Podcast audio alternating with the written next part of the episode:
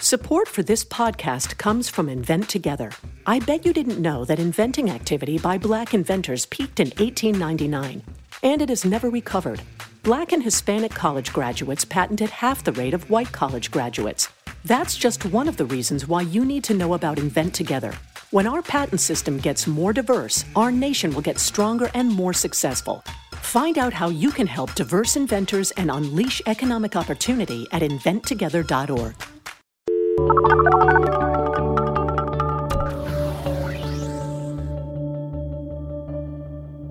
Hi, and welcome to The Pollsters. I'm Margie Omero, Democrat pollster with G B A Strategies. And I'm Kristen Soltis-Anderson, Republican pollster with Echelon Insights. And each week we bring you the polls driving the latest news in politics, tech, and pop culture.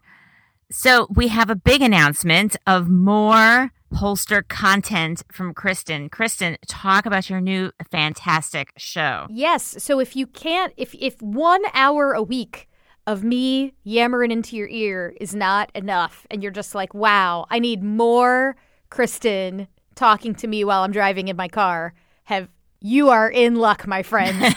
uh, so I, just this past week, um, big announcement, I have a new show, The Trendline with Kristen Soltis-Anderson on Sirius X M Channel one twenty-four. That's POTUS, Politics of the United States. It's their nonpartisan political channel.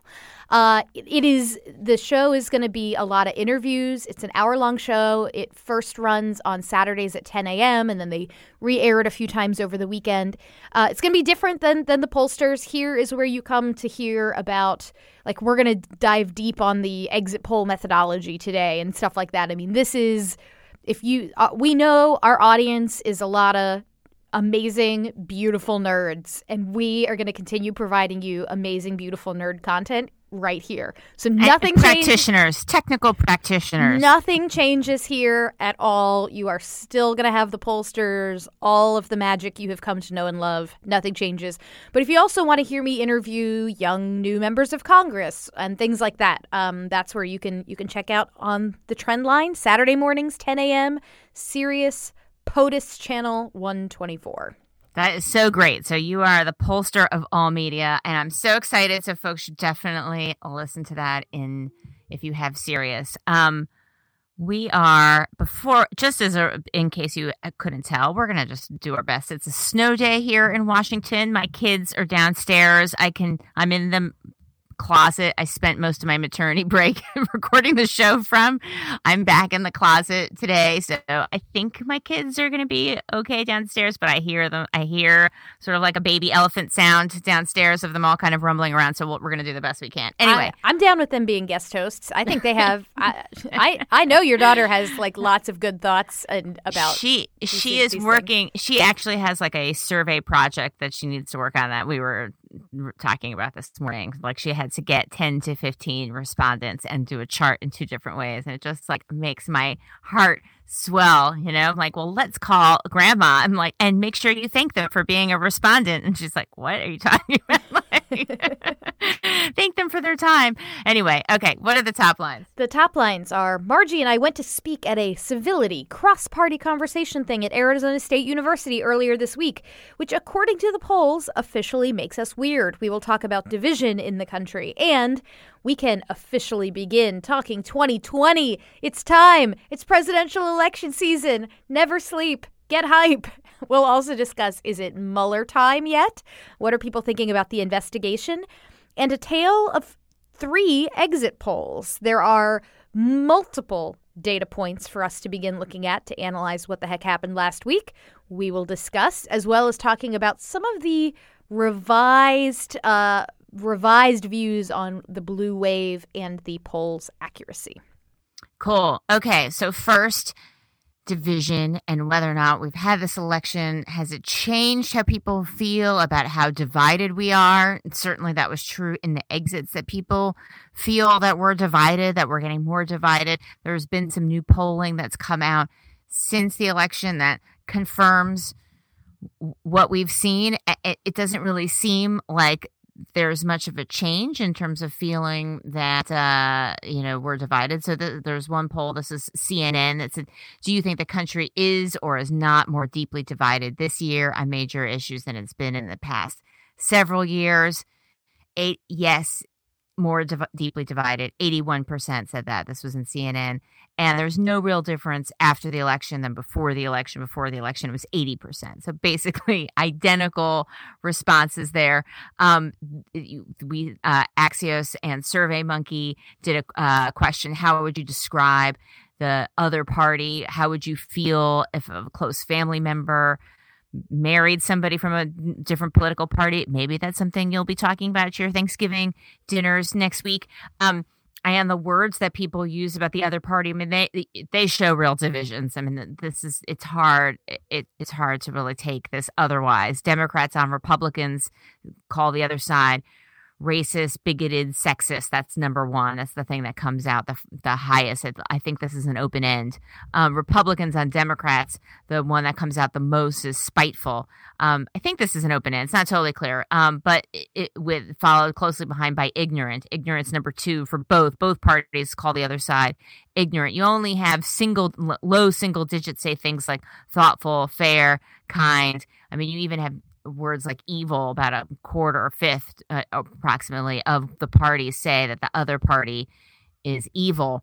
And people don't feel, you know, most people say, a majority say they wouldn't mind if a family member married someone from the other side, from the other political party. But, you know, depending on the party or on the group, you still have, you know, not zero, pretty a sizable chunk say they would be upset if a close family member, vote, you know, married someone from the other side. Democrats feel worse about this than Republicans do. Um, you have, you know, only sixty percent of Democrats say they wouldn't care. You have, you know, quite a few more, you know, the rest, the balance saying they would be upset in some way if, uh, if someone in their family married someone from the other party. So what do you make of all that, Kristen? I mean, do you, I guess this is, I mean, I guess I'm not surprised that people still feel this way about the divisions. I, I didn't expect the election to kind of resolve all these challenges. I mean, some of these polls were done right before the election, but regardless, I don't, I don't expect this to just kind of go away with the, with any sort of election, no matter what the result was, whether it was clear or lopsided or divided or what have you. Um, it just, but it does show that, you know, we have this whole long cycle building up to this election, this moment. And, you know, we have a change in power, which we'll talk about in a minute, but we still have this sense that people feel really unhappy with the way things are going. Yeah, I mean, I think in the exit polls, seventy-six percent of people said they think the country is getting more divided. It's not going to get more unified as a result of the election. They're probably right. Uh, and, you know, that was not a uh, people of both parties think that. Uh, I was also not surprised that the how disappointed would you be if a close family member married someone from the other party? The, the fact that Democrats were much more likely to say they'd be disappointed that Republicans kind of lined up with that finding from before the twenty sixteen election where uh, they said, you know, could you ever respect someone who voted for the other candidate? And like most Republicans were like, yeah, I could still respect someone who voted for Hillary Clinton. But it was like a huge, pretty big chunk of Democrats. I don't think it was quite half, but it was a sizable number said like, I could never respect someone who voted for Donald Trump. So it's uh, that the the divide on that question kind of cuts in the way that I would expect given yeah. the data that we've seen previously. Yeah. And I think and I think that previous data point was Pew, and Pew did something else where they asked, um, do you have any friends who are from, of the other party or voted for the other candidate in sixteen? And I think Democrats were less likely to have friends who voted for Trump than Trump voters were likely to have friends who voted for Clinton, if I, I if I recall that correctly. And Pew actually, as I was putting all this stuff together, Pew has a video, happens to have a video like, are we more divided now than ever? Is Trump the most divisive president ever? And, you know, they make the case in sort of their Pew way through their video series, which folks should check out because they have a lot of good content there, you know, how he in particular is more divided, that there's been more division on a variety of issues, which obviously we've talked about a lot on the show. This is more, these questions are a little bit more about the big picture of feeling divided overall, which, you know, absolutely the results are are very clear, are very clear there. Um, so I think that's, you know, that's, that's pretty, I mean, that's pretty interesting. And, you know, we have this break, um, you know, quote unquote break after the election. You know, some people are in the middle of recounts and, you know, going through new member orientation or changing jobs, and other people are, you know, headed out of Dodge or trying to like take a little, you know, time out from from all the hard work. Um, but when we come back and that kind of moment is over of the sort of election, new member, new Congress, everyone getting sworn in kind of moment, when all that's done and people start to do work, are we going to be in the same boat we've been, which is the sense that people are fighting, nothing's getting done, you know, the president's sending out angry tweets about members of Congress, like, you know, are, are we going to just be in that kind of same place? Well, another thing that might be the same is now that Democrats have taken control of the House, will they have the same leadership or different leadership? Uh, and what will a Democratic majority in the House mean? Um, some polling here from Morning Consult asks people if they think Uh, should Nancy Pelosi be, you know, she is the minority party, minority leader of the Democratic Party in the House. She was formerly Speaker of the House. When Democrats take control, should Nancy Pelosi be made Speaker, not be made Speaker, or don't know, no opinion? Uh, and in news that may not totally surprise you, uh, younger people are more likely to Very eh, the divisions are actually so small here. But, you know, given all of the talk about how, like, the Democratic Party has just elected a bunch of young people, um, it is also the youngest cohorts in the survey by very tiny margins that say, yes, Nancy Pelosi should be made Speaker of the House. Now, that is certainly because the younger cohorts are more Democratic, as we have preached on this show forever. Um, yeah. But uh, yeah, it, I mean, it looks as though you've got overall twenty-six percent say Nancy Pelosi should be made Speaker, forty-six percent say she shouldn't, although any of those people who did not vote for Democrats, presumably their opinions do not matter a whole ton on this question to the Democratic Conference. And then another twenty-eight percent matter, no but, you know. Well, but yes. yeah, I, they're not giving me a vote in Democratic Conference. Yes. So, yeah. What, what do you make of all this? So, so... A couple things. I think, I mean, the first thing, I mean, here's what a lot of Democrats believe, I mean, it's borne out by the facts, is that you've had Republicans running whatever they wanted to say about Nancy Pelosi in the negative uh, uh, for at least ten, twelve years.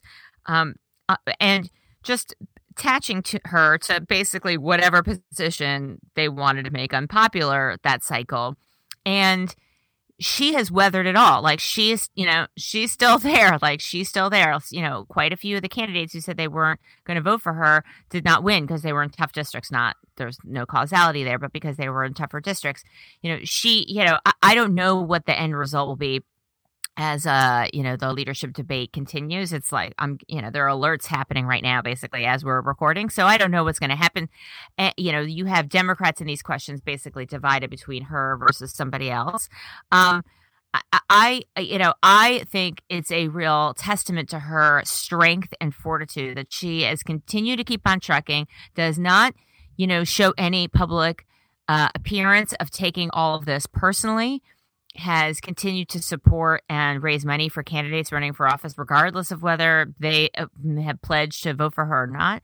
Um, and, you know, you've had Republicans really attacking her in this kind of personal, visceral way that Democratic women seems quite, in particular, seems quite gendered. And, you know, when you ask people, when you talk to people about it, you know, they said, well, I don't know how I feel. They, they're not quite, you know, it hasn't really stuck. They're not quite sure who Nancy Pelosi is or what her job is or what it is that they're supposed to not like about her because, you know, she, she's just been used as this kind of like catch-all, uh, you know, boogie person uh, on the right, you know, without being sort of filled in for whatever, you know, for any specific reason.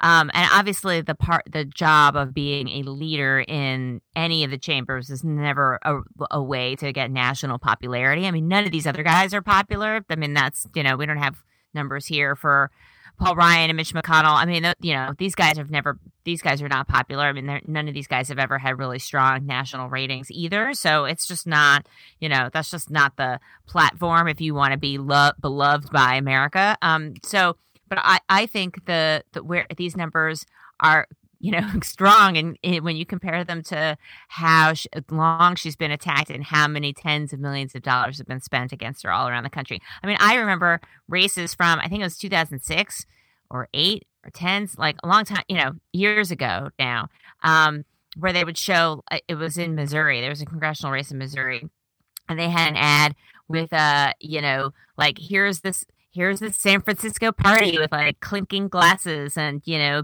and like dancing young people. And this is what Nancy Pelosi's like. I mean, there's, she's been this caricature in Republican advertising, you know, forever. I mean, people not even running for Congress have been, you know, attached to her in their, in ad Republican ads, people who were never in Congress and are not running for Congress.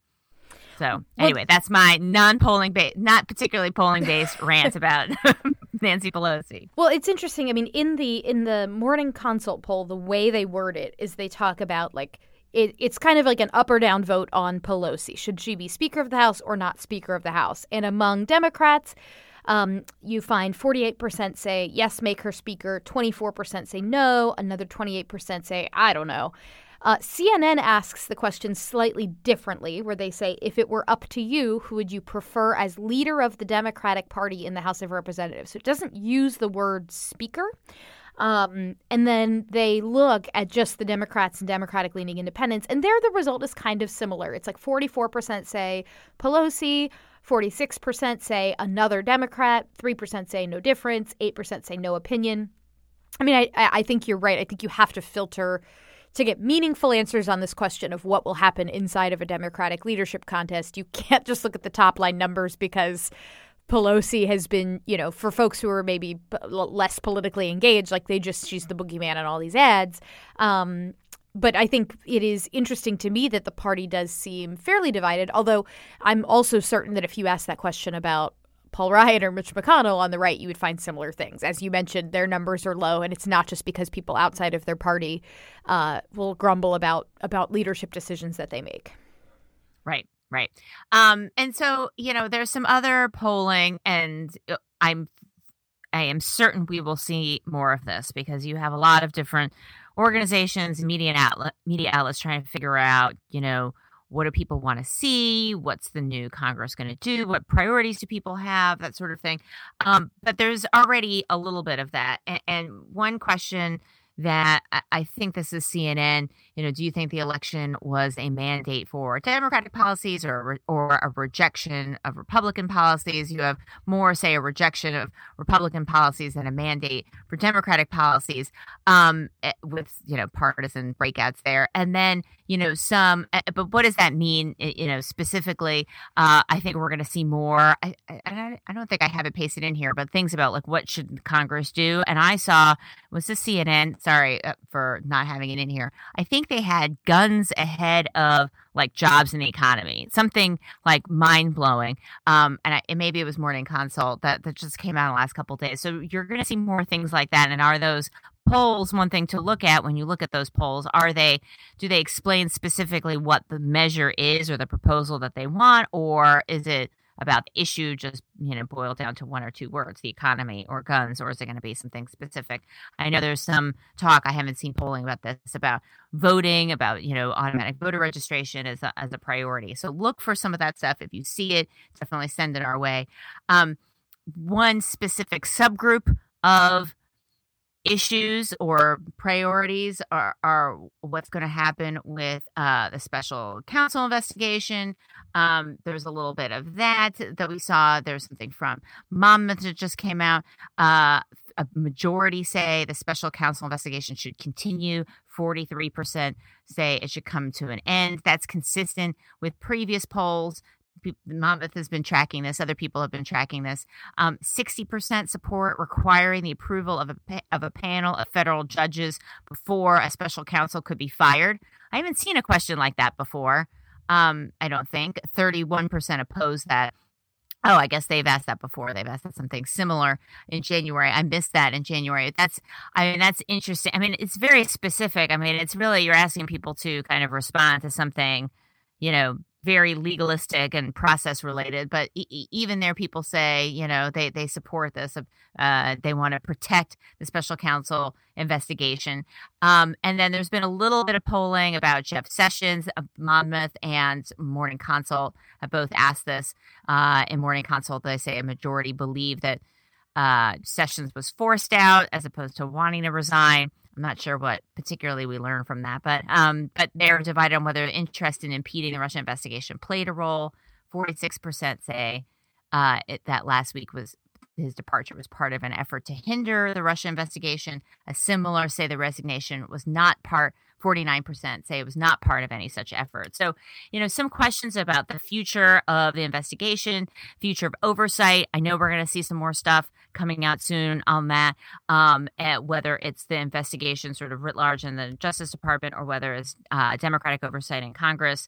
We will see Uh, how that evolves. Yeah. And this was, I got asked about this on Morning Joe this morning um, because, you know, you have Jeff Flake now saying he may uh, vote against or not vote to advance the nomination of judges until legislation is heard um, to pr- try to protect the Mueller investigation.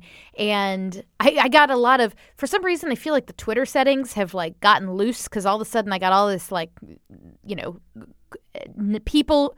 Let me frame this nicely. Uh, people who do not appear to read words.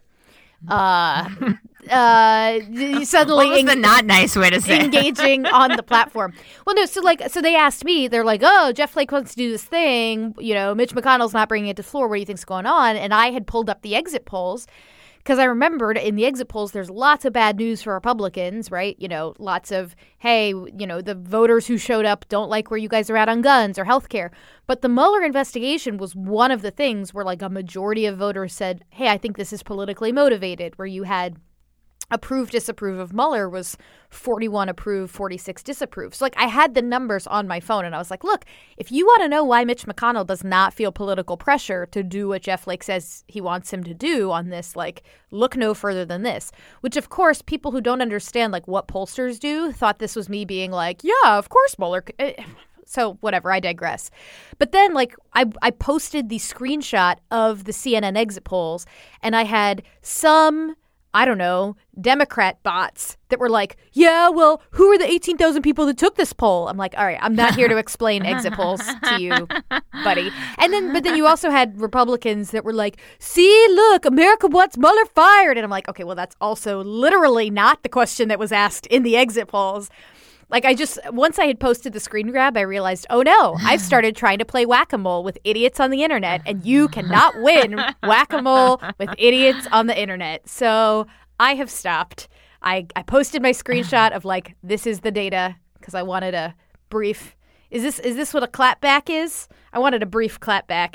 And then I, yeah. I walked away. So anyhow, yeah. all of which is to say, like, clearly this Monmouth poll shows people don't want Mueller fired. They don't want the investigation to be shut down. They, you know, this is, you know, it's slightly less support for the, the investigation than January, but not a ton.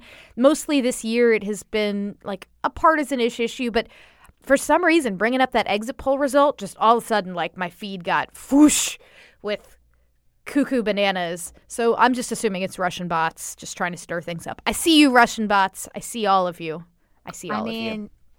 Yeah. I mean, look, if you are engaged enough to be, you know, hanging out on the Internet, tweeting people that you saw on television, then I would think that you would have some sense of what the exit polls were or their role. But, hey, I guess I'm proved wrong. Just like somebody nope. after we did something on C N N, somebody tweeted at me. They're like, and you call yourself an impartial journalist. I'm like, hey, I don't. I didn't even respond because other people were like, it just says in her bio that she's not that. You know, like you. Anyway, so Internet's fun. Um, okay, so now a word from our sponsor. Are you good with people? Maybe you're organized or have a knack for numbers. Well, then chances are you've got skills that could lead to a new career. A Google Career Certificate can help you get a foot in the door with top employers in fast-growing fields like I T support, project management, data analytics, and user experience design. It's professional-level training developed and taught by Google employees, and it's all online so you can learn around your schedule. Put your skills to work. Go to grow dot google slash certificates. Okay, now that we're back, I do want to give some Internet commenter kudos to one person who has weighed in as a knight defending my honor in the thread. Uh, a gentleman named Ernie, handle at BroBurner. At BroBurner is my hero right now. So another, another, uh, I'm sorry, I'm being snarky, but like I just can't help myself.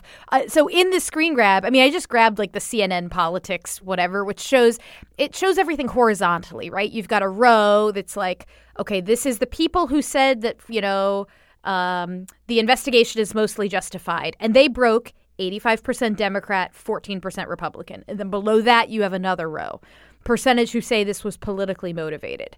seventy-three percent Republican, twenty-five percent Democrat. But like some people are reading it vertically. And so I have a couple comments that are like, aren't you a polling expert? How can you have a total of one hundred seven percent of Democrats? Oh, gosh. Um, and so at BroBurner steps in and goes, did you think there was a slight chance you weren't understanding it? Add them up horizontally. They break down by approved, by D R, and no answer. So anyhow, I did not have to play whack-a-mole with the morons on the internet because at BroBurner is doing the Lord's work. So thank you.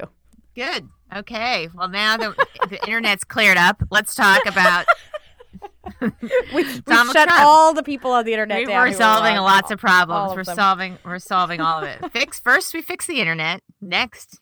Donald Trump. Um, so despite the kind of rollicking couple of weeks, uh, the president's still basically where he's been, forty-three point nine percent approved, fifty-two, fifty-one, sorry, fifty-one point eight percent disapprove.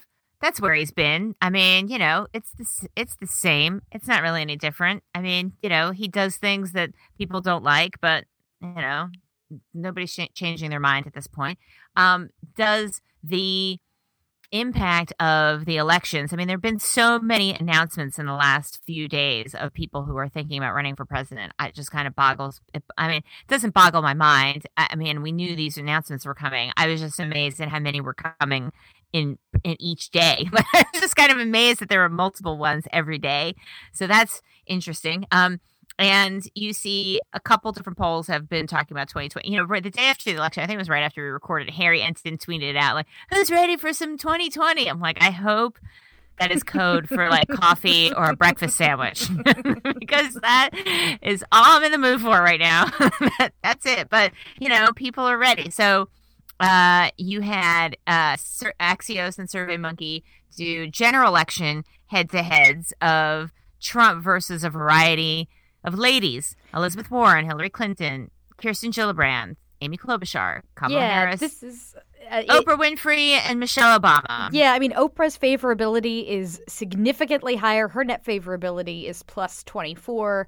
Uh, Donald Trump's is not. So, I mean, this is the the these female candidates and female luminaries all tend to have better um all tend to have better favorability than him. Now, it looks to me like they are suggesting Hillary Clinton and Elizabeth Warren have less favorability than Trump, um, which is, I think, that chart over on the left. Like, you'll see their names. Or is that fave minus unfave? Uh, possibly. That could be it. Uh, and so it's suggesting, like, how much better off are they compared to Trump? Um, I don't know that I love characterizing this as Trump's twenty twenty woman problem. I think Agreed. It's like Trump's twenty twenty favorability problem. Agreed. I mean, but, first of all, I mean, this is just, you know, this is, first of all, before we even, uh, we should say none of this matters, right? The polling on twenty twenty right now for like, how do you feel about X, Y, and Z candidate doesn't really matter because people are going to be introduced to these candidates. Candidates are going to catch fire and come out of nowhere. We don't know who the field is, you know. Et cetera. It's we're not deciding through national popular vote. I mean, there are a thousand reasons why these polls don't matter, except for, you know, just we we want it. We just all want it. This poll, this one, I think. I mean, we know Michelle Obama and Oprah Winfrey are not going to run. Um, also, I think we can be quite sure Hillary Clinton is not going to run. I mean, despite Mark Penn's piece, I think Mark Penn's piece, I mean, if you go by previous Mark Penn pieces, the fact that he he says something, therefore the opposite is likely true. So I, I take it from that. Hillary Clinton's not going to run. Yeah, come at me. Okay, all the Mark Penn fans are going to come at me now. Great, I'm waiting. I'm going to wait for that. Oh, God. Oh. That's like the safest Democratic position to take. um, so, uh, you know, so but then you have these other folks, some of them who have already announced that they're interested or made some moves. Some of them, you know, we don't know yet. Um, so, uh, yeah, it's he, you know, Trump's woman problem, to the extent he, you can, you want to use that phrase, you need, you can just look at the midterms to see, to see that. You don't need to look at all, only women candidates. We're not comparing women candidates to men here. You know, there are a variety of reasons. The headline is just kind of to get us all sort of excited and clicked, but we clicked and here it is. We're sharing it with you. So I have a question for you, because I am, it seems, less familiar with all of the potential Democratic candidates. Um, I am looking at this chart, which is from the Politico Morning Consult poll. Uh, S. Bullock. Is Sandra Bullock running for president as a Democrat, or is this somebody who is like a, is there a Steve? Yes, there... there's a Steve Bullock. From... Oh, it is a Steve. I was just yes. literally picking a, an S name out of a hat. So no, he is the uh, governor of Montana.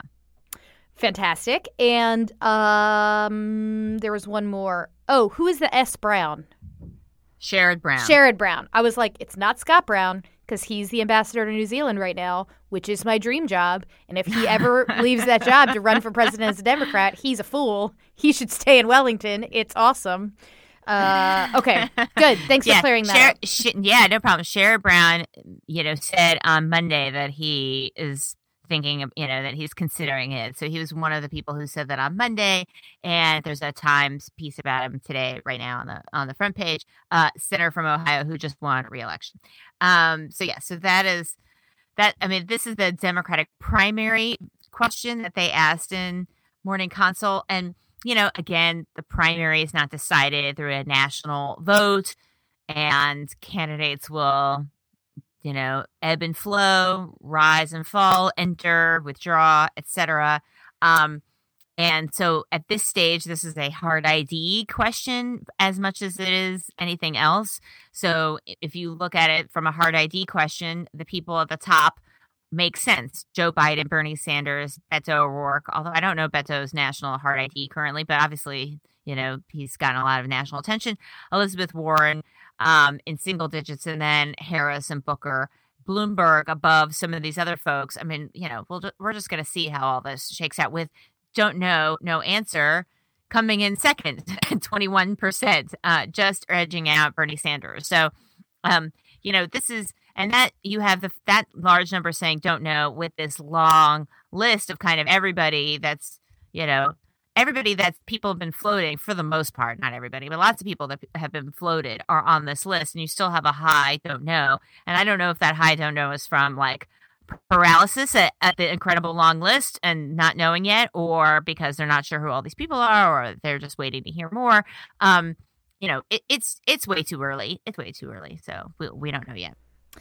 Well, the one thing that we do know, or used to be able to say we know, is, well, what happened in the last election. But now we have multiple exit polls to assess. So this past election, uh, you had uh, various news outlets that for a long time have used the Edison Research exit polls. Use them again. This is N B C, A B C, uh, C N N, I believe, were the, the big ones. C B S, I think, used the Edison exit polls. But you had the A P and Fox News kind of go their own way, do their own thing um, with the A P VoteCast, uh, which A P VoteCast, I believe, you know, the, the traditional exit polls involves a mix of pre-election interviewing uh, as well as people standing at the polls interviewing people that day. The and your your national exit poll sample size is something like eighteen thousand. Um, the A P VoteCast, their and this may include their state polls, so I, I, it may be unfair for me to be comparing sample sizes, but they report a sample of ninety thousand, which is crazy. Uh, it's huge. And they have found some slightly different results. Um, it's really fascinating. There are some arenas where when you look at the A P VoteCast versus the traditional exit poll, they line up. Um, but there are some places where they're pretty different. And then there's a third exit poll in the mix, which comes from Catalyst, a Democratic analytics and data uh, firm.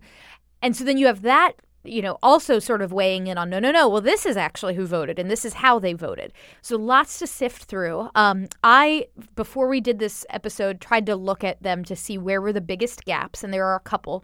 First is the exit polls each have a different take on the youth vote. So the traditional exit polls showed that voters under the age of thirty were about thirteen percent of the electorate and that they broke for Democratic candidates by like a thirty-something point margin, like absolutely extraordinary. The A P VoteCast instead says it's not thirteen percent, it's actually only twelve percent, and they broke for Democrats, but by slightly smaller margins, uh, closer to like the high twenties. And then you have the uh, you have the Catalyst poll, which winds up saying, no, no, no, actually, young voters, voters under the age of eighteen or under the age of thirty, that was only nine percent of the electorate. These exit polls have so dramatically overestimated it. But they also broke for Democrats by a forty-four point margin. So, like, this is a total choose-your-own-adventure situation. You mm. can say young voters were a small piece of the puzzle size-wise, but they are super Democratic. You can say they were a bigger piece of the puzzle, but only kind of super Democratic.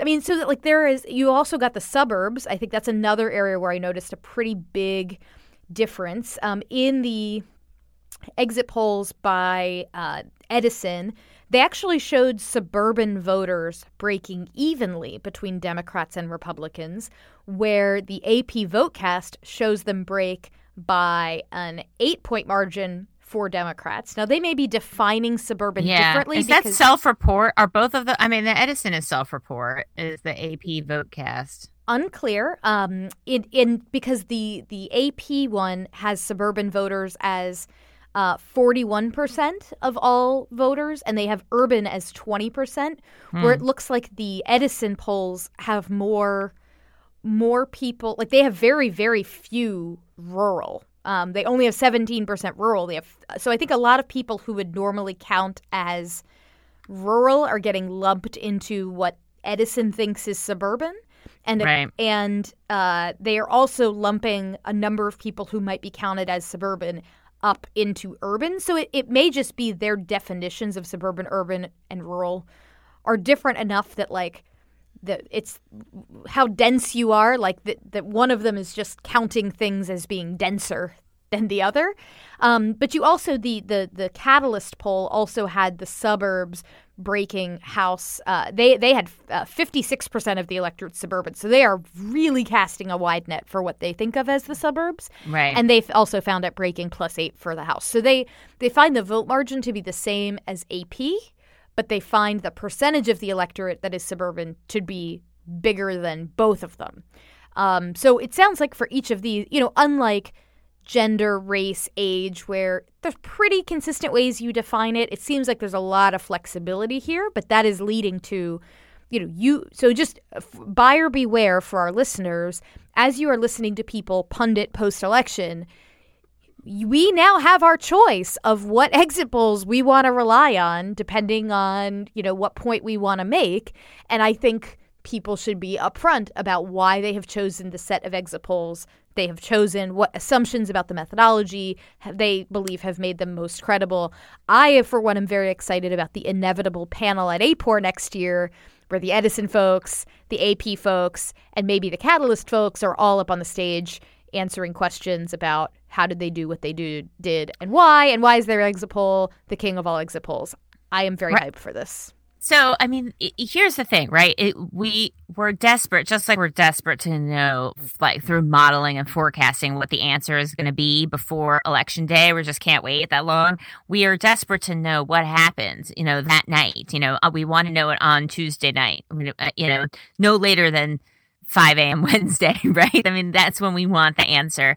And the truth of the matter is there are, it, it's hard to get the exact, well, first of all, we've seen the answer evolve a little bit about the narrative. The narrative has become, you know, more Democratic. You've had more House gains on the Democratic side and a variety of races still too close to call that have, um, you know, uh, uh, I think changed what, um, you know, what some of the election night assumptions were about, you know, what happened. Um, on top of that, you have a variety of different exit polls that have different kinds of methodologies there. You know, there, there's no perfect way is, you know, a very good way of figuring out why people voted and how they voted, because, you know, you're asking them right at that moment before they are influenced by the narrative and sort of what the conversation is. Then you have a lot of organizations that do election night or election week polling. We've done that. Lots of folks have done that.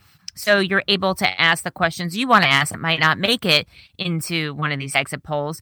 But, you know, at times you are, you know, you're interviewing people sometimes after the races are called. Does that change response rates? Does that change people's, you know, uh, assessment of why they voted the way they did? But at least you're able to ask people about how they voted. So in that way, it is like the exit polls. And then you have voter file analysis, which is going to take a little bit longer until we get all of that.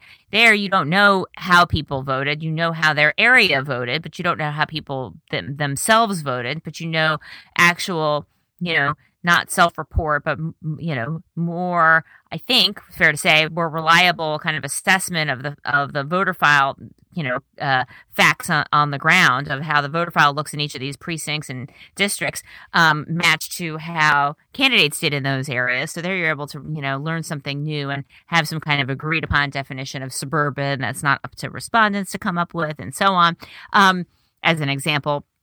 So, and th- and that adds to our understanding as well. So you have all those different inputs to kind of figure out what happened that we're going to be talking about for a while. So it is not just, you know, we don't have just the exit polls, although the exit polls are great and useful. We also have a variety of other ways of figuring out what happened.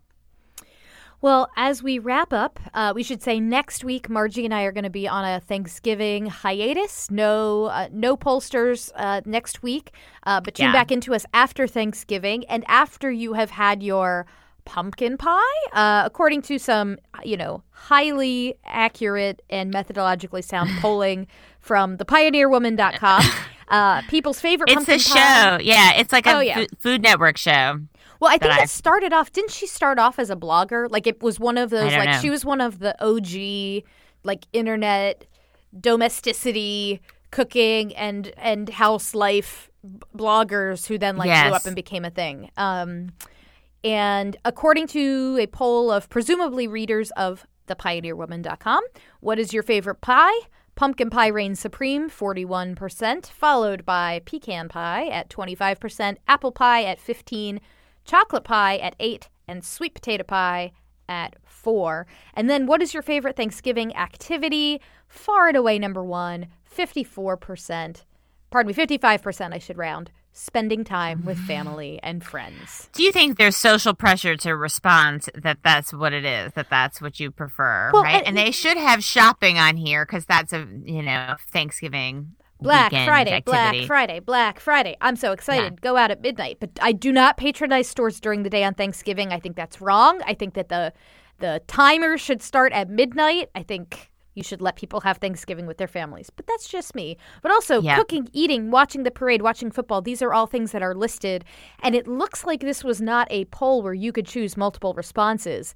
I like to watch football with family and friends and then cook with family and friends and then eat with family and friends. Napping I do by myself. But nonetheless, these things are all things, these are not mutually exclusive. I eat I, while I'm watching the football game. These are all, you can, it is, which by the way, I gotta say, I'm a big cheese ball person. Like the, um, like the big, uh, like it's a lump of sharp cheddar covered in like almonds. Uh, mm. Last year, they were sold out in the District of Columbia and nearby areas as I approached Thanksgiving, and I was devastated.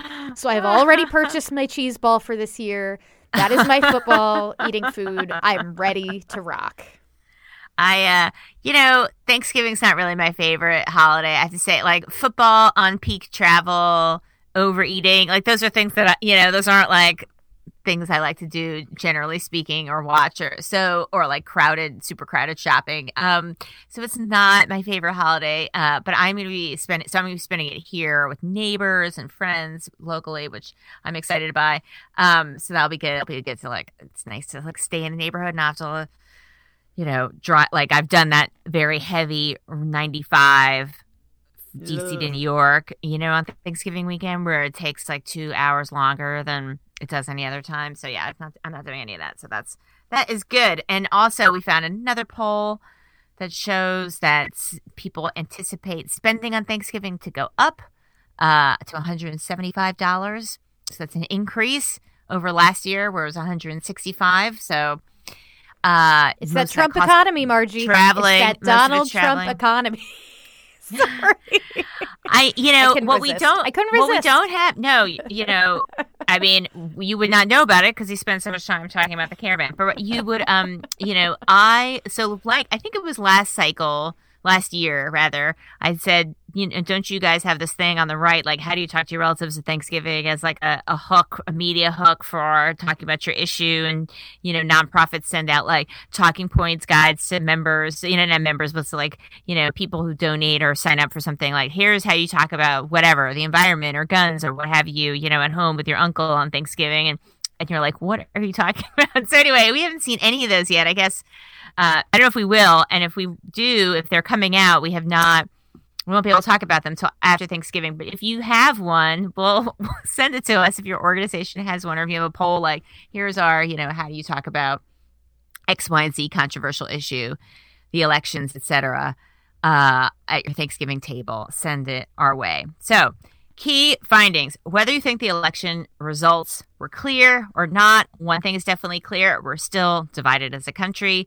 And although given there is still given all that, there's still some optimism about what's next for a Democratic controlled Congress. And Trump, does he have reason to be optimistic about twenty twenty? It's not quite so sure. Um, it's going to take us at least a week to digest all this data. And speaking of digesting, have a great Thanksgiving. We will talk to you after the break. You can find us on Twitter at, at The Pollsters, individually at, at Margie Omero, and at K. Soltis-Anderson, at w w w dot the pollsters dot com, or on Facebook, where throughout the week we post links to the stories we think you'll want to talk about. Bye, everybody. Happy Thanksgiving. We'll see you in two weeks. Bye. Listen to The Trendline.